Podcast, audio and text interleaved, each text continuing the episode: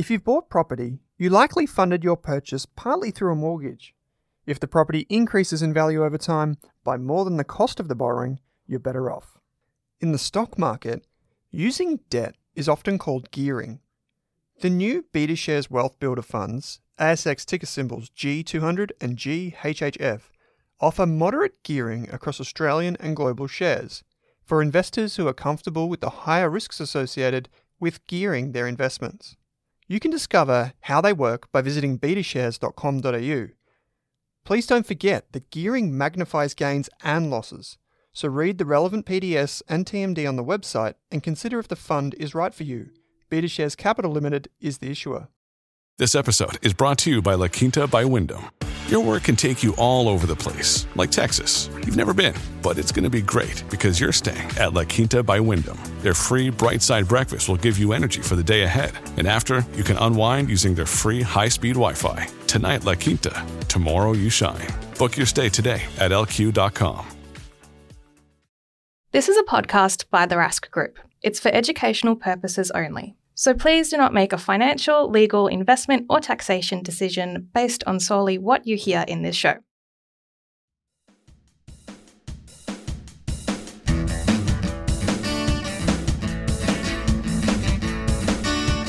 Welcome to the Australian Property Podcast. We're on a mission to be Australia's most trusted property podcast. I'm Owen Rask, founder of the Rask Group.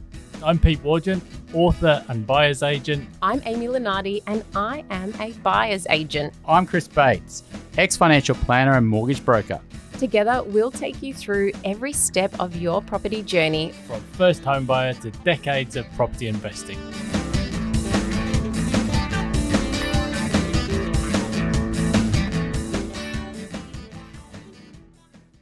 G'day, welcome to the Australian Property Podcast. This is our weekly 2 Sense segment. We're on a mission to become Australia's most trusted property podcast. I'm smiling because today I'm being joined by the man, the myth, the legend, Mr. Owen Rask. Owen, it's great to have you on your own show, so welcome.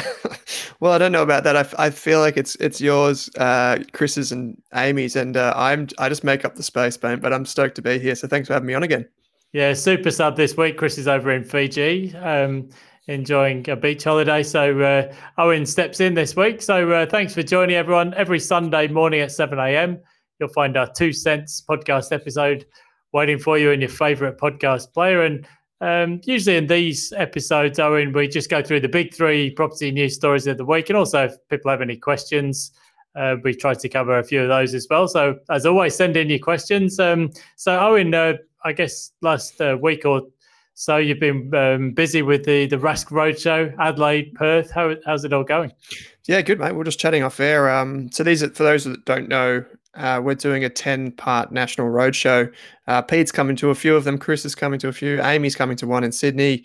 And the whole basically network gets together and comes along to select events. And mate, it's been great. Like Perth sold out, Adelaide sold out. I think we got about 150 to 170 in Perth, and then in Adelaide we had about 130, I would say 140, and both events are great. I mean, it was so good to get over to Perth because it's really humbling for me, right? Like I get to go over there with the team and meet people, and they've listened to us for years, and it's just a really, really lovely night. And you know, we put on some drinks and some food, and people ask their questions, and it's just so lovely because a lot of people, I guess, don't realize this, but you and I, Pete, everyone else that, you know, hosts a podcast, we spend most of our time looking into a camera or looking into a microphone, and we don't get a chance to come out and meet everyone. And it's just so lovely to do that. So that was great. And I know you also ask for a personal anecdote each week. So because I am a listener, and this week I did buy another puppy, or second dog, and that has kept my plate full between travel and the puppy. It's a lot, mate, but what have you been working on? Doesn't that make travel a bit harder when you've got pets? I've always shied away from it because I do travel a fair amount, not least for the Rask Roadshow, because I've got 4 events coming up, Newcastle, Port Macquarie, Wangaratta and Sydney. But yeah, I always wonder if you've got a puppy or a cat, how do you actually fit in things like travel? Because as somebody who spends a fair amount of time overseas, it always seems impossible to me. Well, it might be easier for someone like you who lives in a beautiful part of the world here in Australia, but there's a website called Trusted House Sitters, and it's kind of like the Airbnb for pet sitting and house sitting. And people on there get reviews, they get rated, whether they're a sitter or a property owner. And you can put up, if you have pets as well, like what kind of pets they are. And then you can get applications. And it's great for people that stay at your house because they get free rent effectively. And you can see their full review and history. And I've done that before. So when I needed to do that, when I needed to stay somewhere, I would look on Trusted House Sitters and I would do that. But for me, it's a little bit different because most of my travel is not like yours. It's short term. So we kind of just sometimes split up the animals. Like we have 6 birds as well and a rabbit. So it's a farm and it's not fit for everyone to run. It's not like the zookeeper's wife or whatever is in the area. So so that's how we make it work. But for anyone that does plan to go to Europe or overseas for a little while, trustedhousesitters.com is a great resource and it's great for traveling too. It saves money. I bet you never thought tuning into this week's 2 Cents, you'd get some travel and pets tips. I've actually got a couple of good friends who do dog sitting, and but they're experts in dealing with dogs. Not really my thing. So yeah, fair enough. Certainly, Sunshine Beach, there's too many dogs in my opinion. But anyway, let's not get off topic. Right, the big 3 news stories of this week. So firstly, got a bit of data out from CoreLogic in their monthly chart pack. I think the thing that stood out there is Melbourne's rental shortage has got a little bit worse again over recent months. And I guess a lot of people are asking, well, what happens with changes to rent controls potentially? We've got a new land tax coming in from the 1st of January next year. So we'll take a look at that. Secondly, Westpac has updated their dwelling price forecast. So you may remember in 2022, Westpac was forecasting 18% nominal price declines for Sydney. Same for Melbourne. Well, suddenly that's all turned around and now it's price growth this year, next year, 2025. So we'll take a look at some of those numbers and what they all mean.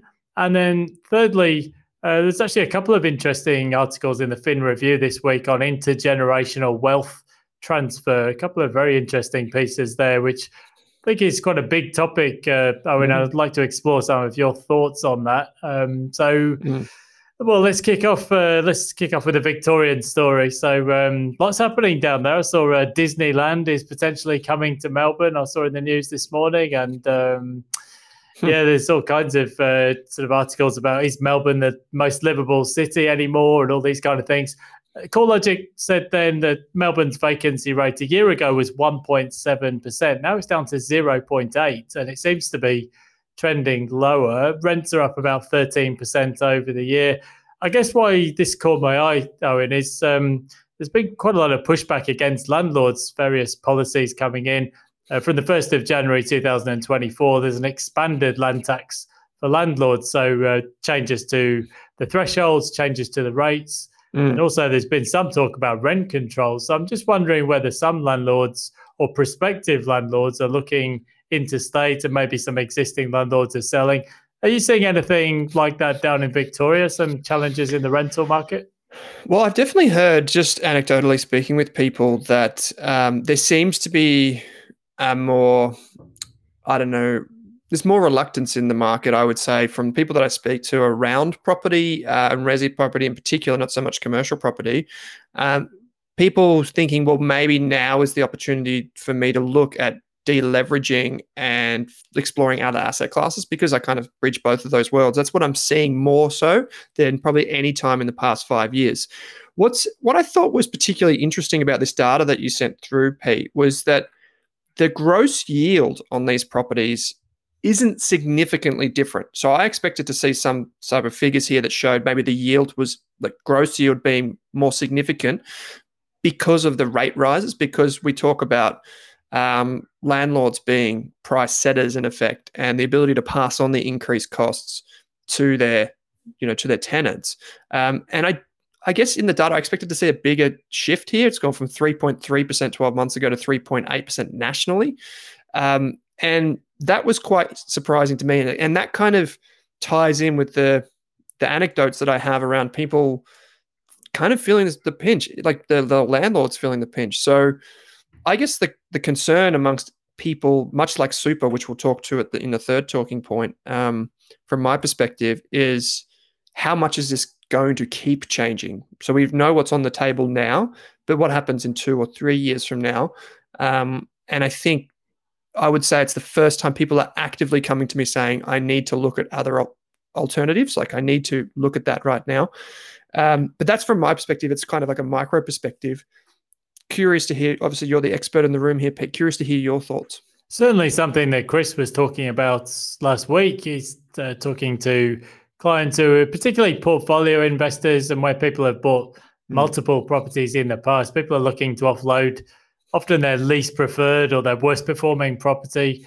And I think there's been plenty of data out actually to show that the number or the percentage of dwellings for sale accounted for by investors or implied rental properties is definitely higher than it normally is. So for sure, this is playing out in the market. Now, I guess the figures show that the stock is generally being absorbed at the moment. So listings are still overall about 25, 26% lower than would be normal for this time of year, but definitely more landlords exiting. And on the gross yields point, we'll generally tend to find that yields actually follow interest rates. If interest rates fall, then yields tend to fall and vice versa. So yields have increased. Yes, I mean, I think holding costs have gone up more than rents overall. And this is probably, I think with mortgage rates going up and especially on investor loans, that there'll be plenty of people who were quite comfortable when mortgage rates were so much lower, but now they're finding they'd probably try to deleverage, take some of the risk off the table. Not to be unexpected, I suppose. This is it, because we'll talk about price increases and these types of things in a minute, but just on this rental question in particular, the investor income piece, so to speak, do we find in those less desirable, or would you expect to find in those less desirable properties that Chris was referring to, would you expect them to be regional type holdings, maybe coastal type holdings? We did do a piece on this a week or two ago, and it did seem that where the listings have increased the most, it's generally been what you might call a secondary market or regional markets, especially across southeast Queensland and other parts of Queensland. So generally areas where people might have been investing with a cash flow focus and properties that might have been cash flow positive previously, but now with interest rates going up, that's flipped and they're actually losing money. And one of the things that Chris was saying is that people often, they're quite happy to hold properties that are washing their face, so to speak. But with the cash flow flipping negative in many cases, that's forced more landlords out of the market. So sort of areas that flashed up, places like Loganshire, Mackay, there's a number of markets across Queensland. So it's a bit of a mixed bag, but listings haven't increased in the blue chip areas so much. Lowest increases have been in places like the eastern suburbs of Sydney. So, yes, you're right. It's generally been more sort of regional and secondary markets at the moment anyway. I think the CoreLogic figures showed interesting little graphic they pulled together.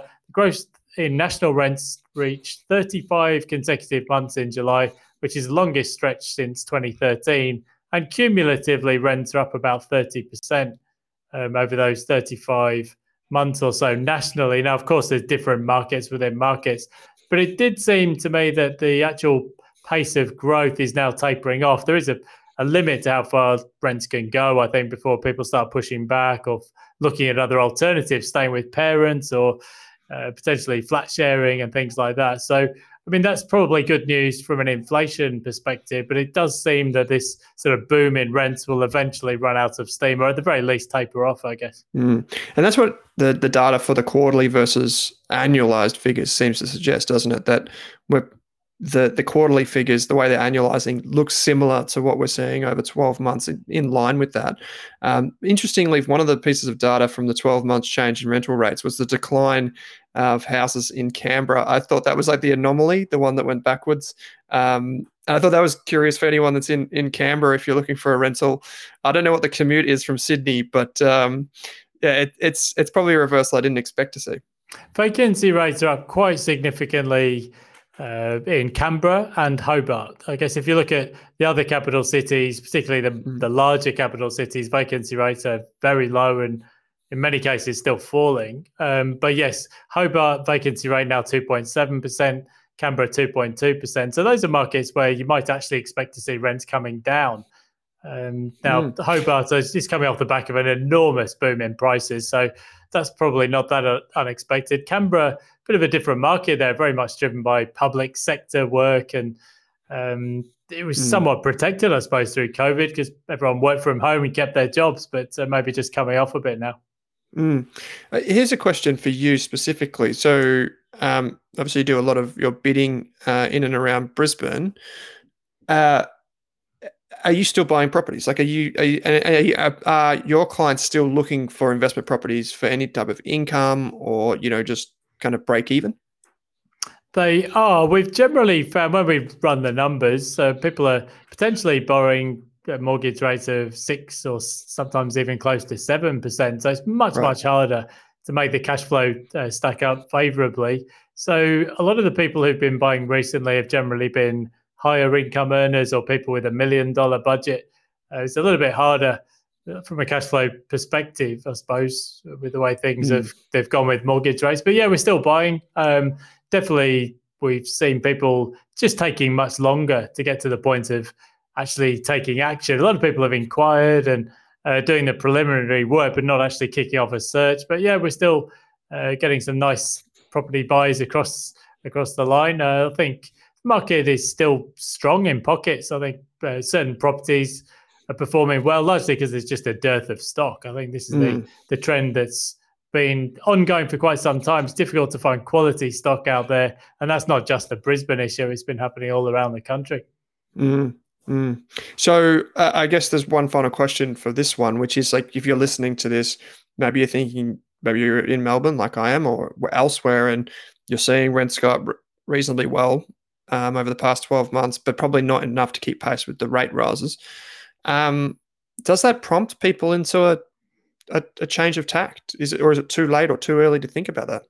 I think generally speaking, if you're looking at an investment property, I think people get way too focused on what's going to happen next week or next month. I think most often I've found that investment property tends to work well as a 10 or 15 year investment, or ideally longer in a lot of cases. And if you look at where market pricing is now for the terminal cash rate, well, it's more or less where we are. So, of course, we might still get another hike. That can easily happen. But I think if you're looking 2 or 3 years out, I mean, CBA is predicting 100 basis points of easing next year. This is all conjecture, of course. Nobody really knows. But if you're looking to take a longer-term view, you don't need to worry quite so much about what's going to happen over the next week or month. I think, people can get very short-term focused on this stuff and focused on media headlines rather than looking at fundamentals and taking a longer-term perspective.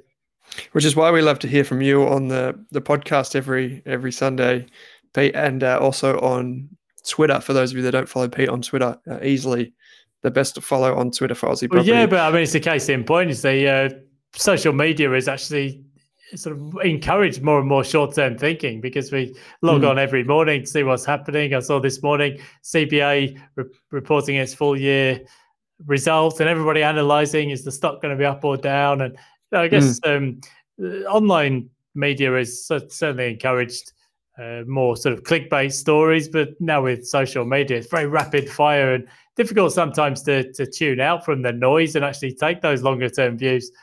With the sort of the abundance of information, it's a blessing and a curse, I suppose. It is. I find that it's really good not to get in that echo chamber, right? We tend to follow people on social media, whether it's property or investing, that conform to our worldview. But I deliberately seek out people that I disagree with often, but have an informed opinion for the very reason that you're talking about, which is, like, I might not agree with that person, but I'll still follow them to get their insights because I've got to understand or try to understand their perspective. And that's what makes the market at the end of the day. It doesn't matter what we believe. But this is actually a good segue into the next topic, Pete. You mentioned conjecture, and you started off at the top of the show by saying that Westpac came out last year. It was almost a year to the day Westpac comes out, updated their prices and said, their forecast, and said maybe dwelling prices are going to fall. This year, we've probably got the opposite rhetoric, the opposite conjecture, if you will, saying that prices may rise, particularly in Sydney, which is quite interesting and probably alarming for a lot of people that are looking to buy in and around Sydney. But it maybe makes sense with some of the inventory levels that we're seeing. I guess maybe one of the things we can talk about as well is the difficulty in forecasting. But what did you make of this? It's a bit of a cheat, really. Westpac are forecasting house price rises despite interest rate increases. Sydney to be up 10% in 2023, followed by 6% in 2024, 4% in 2025, and similar kind of results, a bit lower price growth in Melbourne. Brisbane to do 6%, then 4%, and then 3%, and then Perth probably up there with Sydney. I think, though, this is a bit of a cheat because prices in Sydney are already up 7 or 8% this year to date. So forecasting a 10% increase over the calendar year, well, it's already happened to some degree. I mean, people can get too bogged down in some of these sort of debates about nominal price declines and real price declines because, of course, you're buying a property, not the whole market. I like to follow on the social media some of the heterodox economists and, you know, to get new perspectives and new ideas that you might not have thought about.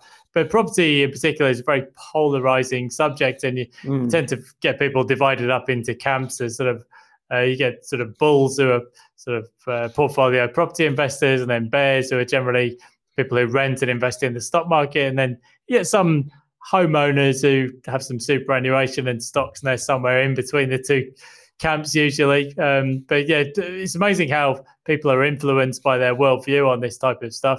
You're right. Westpac a year ago, very bearish nominal price declines forecast in the big cities of 18%. Well, it just hasn't happened. And that goes back to your point. It's very, very difficult to forecast this stuff.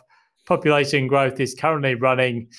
Well, if you look at the population clock, an extra person every 46 seconds, well, you know, that's nearly 700,000 a year. It can't possibly be sustained at that level. But nobody was predicting this stuff a year ago. And I guess there's a bit of a mea culpa here because some smartass on social media dug up a video that I spoke at the Pepperstone event about a year ago. And I don't even remember the discussion, but I was there with Bob Carr and Stephen Kukulis, and I was saying I didn't think the cash rate would get above 3.1% in August 2023. And then, as I said, some smart aleck picked it up. And here we are, August 2023, and it's 4.1. So that's going to cost me a bottle of wine. I was going to say, yeah, it looked like a bottle of Grange too, which I'm... That's $400. I'll have to go down to Canberra and see the Cook and enjoy a bottle of Shiraz with him, or a bottle of Grange. An injury. Oh, yeah. I mean, it's. I guess it goes back. I mean, I suppose the only thing I can say in my defence is that the Reserve Bank governor was forecasting a cash rate of 0. So I guess 3.1 seemed a long way away. But of course, we've had. Well, there's been any number of things that have changed, not least the war in Ukraine, which has added to inflation pressures around the world. But yeah, it goes back to the point. It's very, very difficult to anticipate this stuff. And I think you can tie yourself in knots trying to sort of debate, you know, these sort of minutiae of where prices might go on an index. But in the end, as a participant in the housing market, you're buying individual properties and you need to focus a bit more on sort of staying in your lane and taking a longer term view.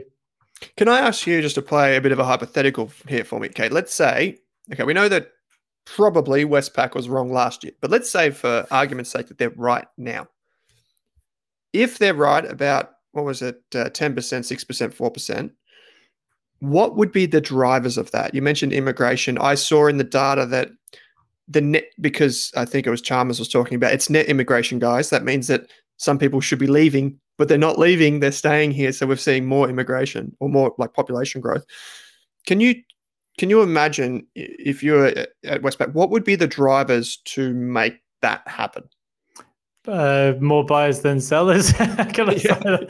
Supply and demand. Fair, yeah. Yeah. Well, I think the thing when it comes to property is there's a lot of people who buy with no mortgage at all. So you'll get cash buyers, people who've sold another property and are looking to buy. You get people who are downsizing.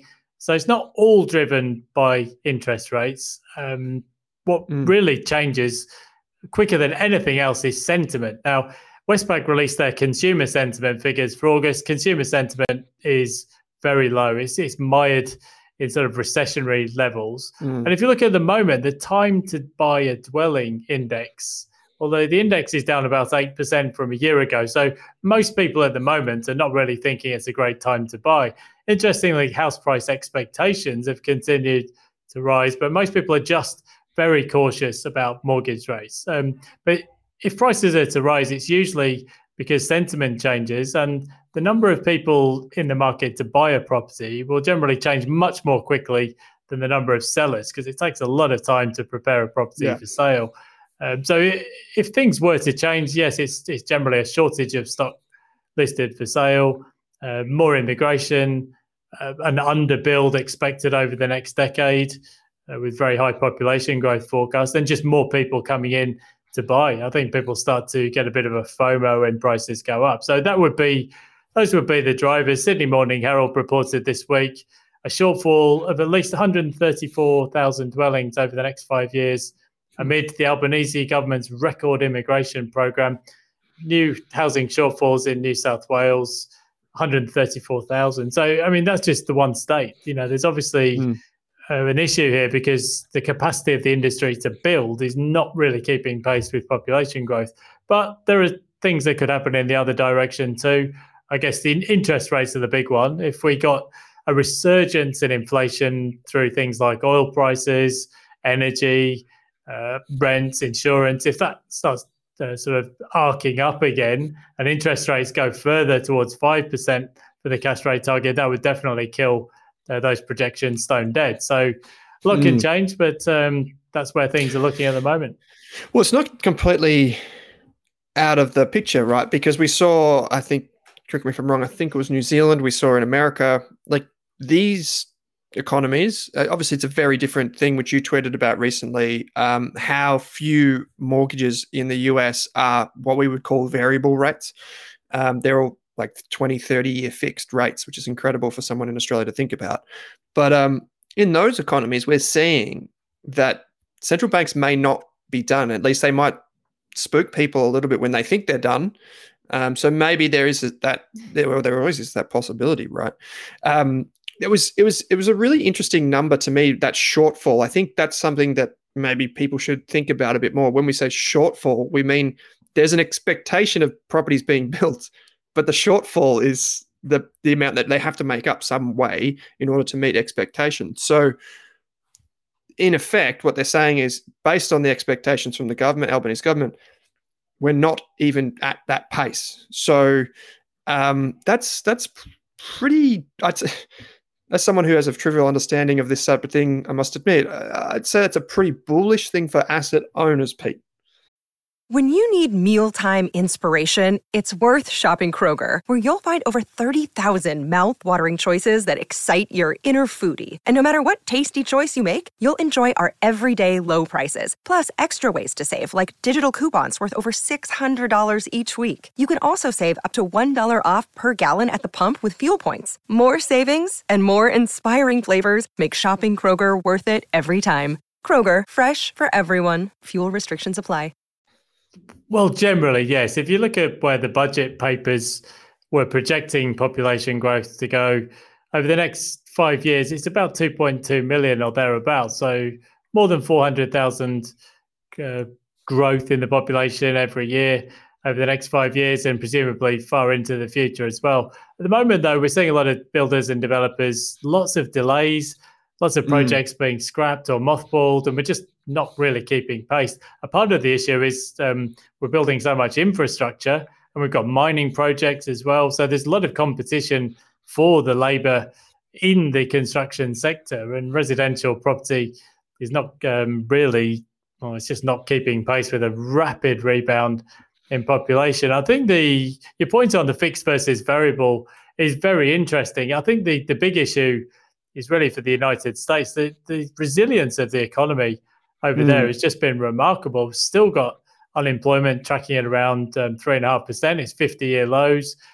Federal funds rate's gone from basically zero to above 5%. But yes, as you said, most people in the US will go for a 30-year fixed rate mortgage. So a lot of people have locked in their mortgages at much lower rates in the 2s and just aren't impacted by the rising interest rates. So They keep on spending, the economy keeps on ticking along, and it's just really frozen up the housing market. Most people aren't buying or selling. Very different dynamic in Australia, which I've always thought is really a strength rather than a weakness. The Reserve Bank can pull the levers. They can increase interest rates tomorrow, or at least at the next meeting, and that will have an immediate impact on so many people in the economy, because most people in Australia have variable rate mortgages or they're on short-term fixed rate mortgages, so it will impact them soon enough. So I would always think of that as a strength rather than a weakness for Australia, because the levers are much more impactful on a much more timely basis. Whereas in the States, yes, the funds rate's gone from 0 to 5, but there's a lot of people who just aren't impacted by that. And as we know, the US economy tends to be very resilient over time, and it's showing it once again. Yeah, I mean, if I was offered a 30-year mortgage in the 2s, I'd probably take it, to be honest. But one of the best inflation hedges you could ever get. But from a macro level, from a government policy level, it doesn't make a lot of sense. And there may be, there may be some concern around like the inequality that arises from something like that, where excessive interest rate increases designed to control the economy hit those which maybe aren't asset owners, and cause some disparity there. Okay, so this is really interesting. So I didn't, when we proposed the talking points for this week, I didn't expect that we would be doing the 180 with Westpac, but it makes sense, as you said, because the calendar year is, we're well and truly into it. The third story is very interesting, which is this idea of intergenerational wealth transfer. And if you're playing along at home, I feel like this is something that you have probably seen in the background taking place. You've probably seen some policy changes or rhetoric. I mean, we've talked about it here on the show about, after death, what happens and how is inequality caused, and death taxes, I think you and I spoke about, Pete. This is a really interesting story. The idea of baby boomers and Gen X with a lot of money dying and passing that money on, or designing their structures and the way they invest now to pass money on before they die. And we're talking about a huge amount of money here, right?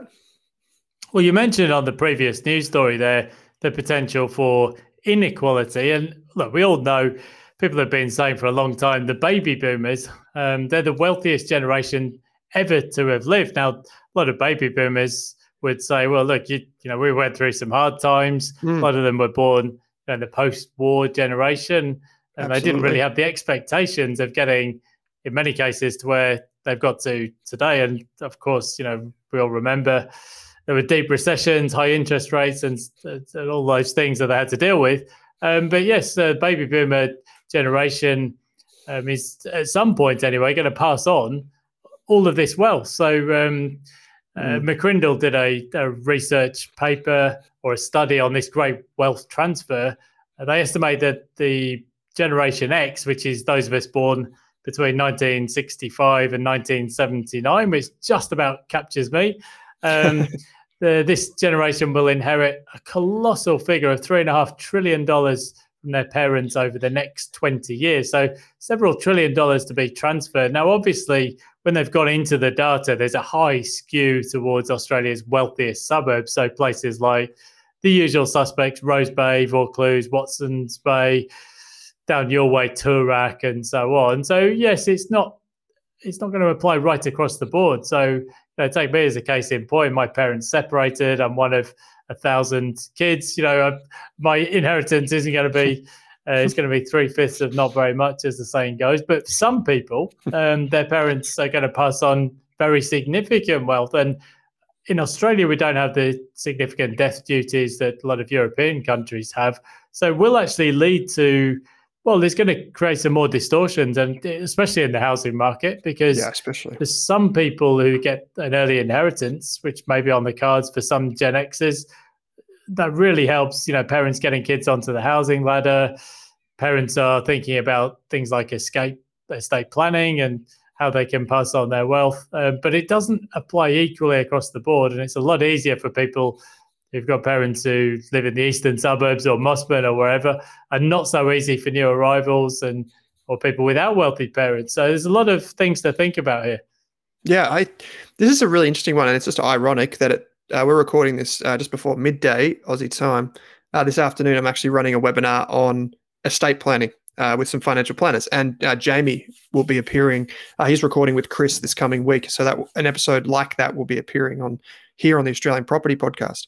But this is a really, really interesting thing to me because, Pete, I see a lot of people with the lens of property applied. I see people using family trusts now to get their kids into property in a way that can protect both parties. And what I mean by that is and I'm not advocating for trust for everyone, by the way, just as a full disclaimer, but speak to your advisor. But they, for example, some of these wealthier parents might have a child who is looking to enter the property market, may or may not have saved the deposit or what have you, but they can also be used in other ways to protect intergenerational wealth transfer, because you could have, for example, a partner of that child, and you want to protect that child until that's a committed relationship. So they might buy it through the family trust, in which case the trust can own it, and it's a bit more of a enduring way to own property. And I've seen that come up a few times in recent years, and that was mentioned in the AFR article about parents and so on and so forth, using those types of structures around giving that exposure to the next generation. And in your instance, Pete, for example, these types of structures might make sense if there is a wealthier parent with multiple kids from mixed families. Again, where rather than sell one property now, crystallize tax and distribute some money, maybe there's a different structure that they can put in place. And I don't know, as of someone who works in the finance industry, I think from my perspective, if you're a financial planner who specializes in these matters, 2.5, 3.5 trillion or whatever you said before, of transfer wealth, that's a huge opportunity for someone that works in the industry, but also for the families and the recipients. We did previously, you and I, we spoke about the taxes on death and those types of things. So it does get quite complicated here. But I was presenting last week in Adelaide for the roadshow with Drew Meredith, my co-host on the Australian Investors Podcast. And he got this exact question about estate planning and how much do I need, and et cetera, et cetera. And there is a growing cohort of people entering retirement who could potentially die with more wealth than they started retirement with. And this happens for two reasons. One, people save and save and save and save for retirement, probably over-saving, to be honest. And then in retirement, they're so conservative because their income switches off and they're not, quote unquote, saving anymore, but their wealth is compounding faster and faster and faster. And so for those people, it's a really interesting discussion around, well, do you give some to charity? Do you liquidate early? Do you help community groups? And so on and so forth. And I think this theme, if you like, will be one of the driving conversations for our industry and the property industry over the next 10 to 20 years. I think this will be one of the major things, in my opinion, from what I see in the personal finance space. But that's my rant, Pete. That's what I got.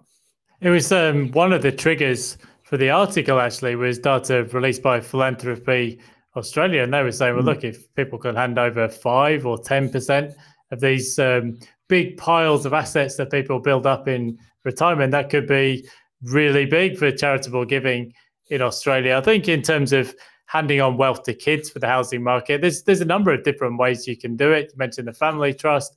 Sometimes people like to gift the deposit to their children. Parents can act as guarantors.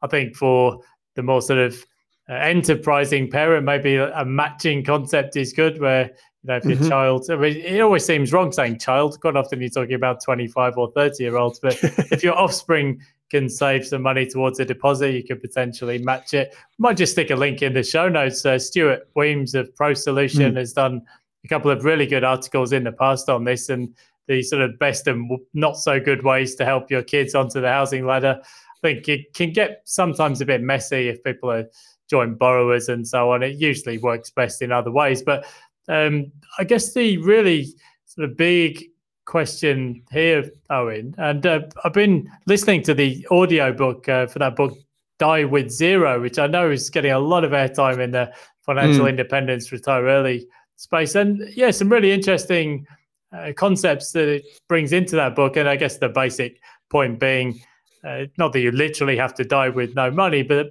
people shouldn't necessarily be quite so conservative in their retirement years. You know, suppose the idea is don't waste all that money you've earned and saved, squirreled away over decades. Maybe use it to buy some experiences while you're still young enough to do so. And potentially think about handing over some money to the kids before it's too late for them. Because I think, if you potentially, I did actually, as part of reading this book, I did a little life expectancy calculator. It's a bit morbid, but it showed out for me 84 with a potential, I think a 10% chance of living to 93, or maybe a 1 in 4 chance of 93.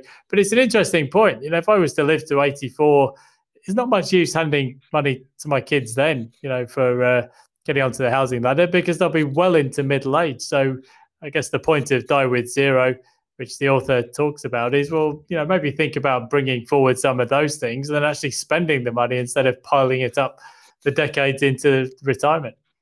Yeah, well, I think it's Bill Perkins. I think we've tried to get him on the show on the Australian Finance Podcast. Shout out for Bill. Bill, I know you're listening, so please help us out over here. But we had another interesting guest on our show, another international kind of star of this type of thing. Oliver Burkeman came on and spoke about 4,000 Weeks, which is a book that basically breaks down, like, you have 4,000 weeks in your life. How do you spend it? How do you use your time? And I think this goes back to what I was saying before about a lot of folks probably oversave for retirement, and they don't realize, like, the amount of people that would present to a financial planner saying, "Hey guys, we're a couple, we're pretty healthy, we're thinking of retiring. Can we retire on $80,000 a year?" Financial planner does the calculations, and obviously it's all assumptions, but the amount of people that probably get to that is surprising. And people come away crying from those sessions. They're so emotional. They can't believe they've done it because they never thought they could do it. And they just need those numbers to back that up. And I think what we can see is that a lot of people probably, like, we see those comfortable retirement standards online and that sort of stuff. A lot of people probably don't appreciate what they have in front of them right now and the ability to use that right now, whether that's for the next generation or yourself. I think Dave Gow, who we both know from Strong Money Australia, spoke about this recently, about, like, having money and having a purpose with money, whether you're in retirement or not, and treating it like, you should spend it, you deserve it. And again, chatting to Drew last week, his number one thing for clients that come into his retirement planning practice is spend. Like, actually spend. Like, the first 5 years of your retirement in particular are crucial. You're young enough, you're healthy enough, go on the riverboat cruise to the US, go and spend money and do the downsize or buy the nice car, because you might have the money in 10 years for sure. But whether you have the physical health and the mental well-being and all the other circumstances is another thing. And we saw that really interesting data point from the article as well, which showed how long people will actually live. And it's getting longer every year that you look at that data, I think. So, Pete, you might even end up, there might be a 10% chance into your 90s. I reckon it might be a 20% chance in a few years. So one of the risks to saying spend money is actually life expectancy is getting longer than we already anticipate. But there was a really interesting article that I did some research on before this. It was written in 2016. It's got Richer on Death Than Retirement. And hopefully we can sneak that into the show notes as well. And it's just about planning forward, but also realizing that you've probably done a good job. And what is the chains of habit are too light to be felt until they're too heavy to be broken. And people don't realize. It's a Warren Buffett quote. Oh, take is it? Okay. I think it is. Okay. Yeah. Well, I'll take a drink anyway. Okay. Yeah. I'll grab one just after this. It's late morning, so it's all right. But I've got one. It's nearly midday. You can crack on. Yeah. I got one more thing on this, which is the Giving Pledge, which I know you're familiar with, Pete. Is Warren Buffett was signed up to this Giving Pledge by Bill Gates, and it's basically where these really rich people give away their wealth, and they agree to give away 99% when they pass away. Charlie Munger, who's Warren Buffett's sidekick, also a fellow billionaire, took a completely different approach. And instead of accumulating wealth like Warren has done, because he said basically, why would I give it to a charity now when I can make it bigger and then give away more when I die? So that's that one concept. But the other one that Charlie took was, no, I want to give away my money now because I want to start helping people now, and I want to see that in action. And so if you take those two contrasting examples, here we have two people with lots of money doing totally different things, but the intent is kind of the same. And so I think for anyone listening to this who is in this camp, it's like, what are you going to value more? What part of life are you in, and how do you spend that money with intent? I was actually looking at the final thing. I was looking at the postcodes, and I was thinking, with all these postcodes giving away so much money, we should probably do a letterbox drop and say, hey, do you want to come? Do you need a buyer's agent, or do you need some investment advice? Because I was thinking about that. And I was thinking, does that be all right? Old school, doing the old letterbox drop. It still happens in real estate a little bit. Yeah, I think Buffett's argument was, well, he can, continue compounding. And I think he uses his wealth as a measuring stick for success. Mm. But, he's thinking compounding his wealth. But who's to say that the sort of philanthropy today, I mean, what about the compounding impacts of that on people's lives, generations, more education, better health? I think on the retirement point, I think one thing that people worry about is what if they're ill and the cost of healthcare. But, of course, as Bill Perkins points out, you can insure for that kind of stuff. And I think my final point there is if you want to travel somewhere or have an experience, I would just say do it, because I've seen with a lot of clients I've coached over the years, people say, I want to go camper vanning around Europe or do whatever in retirement. But when they get to that age, don't want to do it. Times change, you get older, your sort of world shrinks as you go into retirement sometimes. So don't put off an experience you really want to do, because, as you said, you don't want to be the richest person in the graveyard. So, Owen, that's a huge subject and an interesting one. Let's wrap up for this week, shall we? So Melbourne's rental shortage, that's just something to watch this space, really. Changes coming to tax, potentially rent controls, and massive population growth into Melbourne. Westpac's dwelling price forecast, well, hopefully they're a bit more accurate this year than last year, but we'll see how that plays out.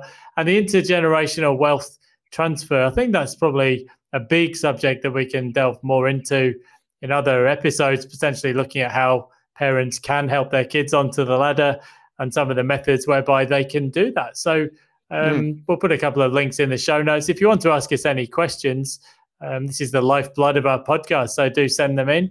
And Owen, anything else I've missed there? We've got a couple of jokes sent in on Twitter from Ad B. Says, what do you call a potato with a microphone? They say a commentator. And the second one from Travis was, I asked my German friend if he knew the square root of 81. He said no. You may need to Google that like I did. That's the worst joke I've ever heard. I'm sure there's plenty of German puns about the weather and Wetter and all of that, but let's drag the microphone away from Owen before he loses the listener base. No, that's it. So, Peter, really appreciate you having me on. And if you haven't already got your tickets to the Rask Roadshow, come along. There'll be a link in the show notes. $40 a ticket. You get 3 for 2 if you bring your friends. So, good night.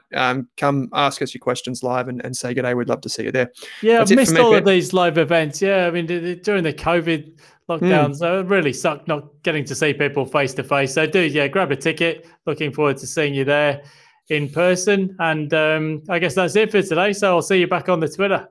Great. Thanks, Pete. Thanks for having me. Cheers.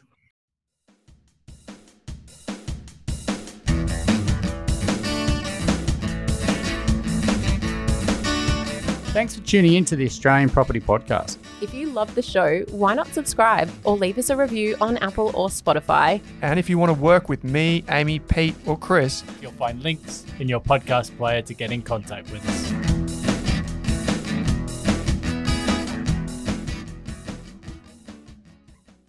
Thank you for listening to this episode of the Australian Property Podcast. We're huge advocates of getting the right advice at the right time from the right people. That's why it's important to understand that this podcast episode contained general financial information only. It is not designed to be specific or personalized to your financial, tax, or legal situation. With property, the check sizes are pretty big, so it's important you get advice from a licensed and trusted professional before acting on the information you hear in Rask podcasts. Thanks again for listening. For more than a decade, I've been hunting for the best investors and their methods, strategies, and tools for investing. After years in the industry, countless books, a few degrees, and 1,000 podcasts and live shows, I've rolled this accumulated knowledge into something called Rask Invest. If you've ever heard me talk about a core and a satellite, active and passive, true long-term compounding, or you simply want to know exactly how I would invest, now is your chance. Rask Invest is our new investment service.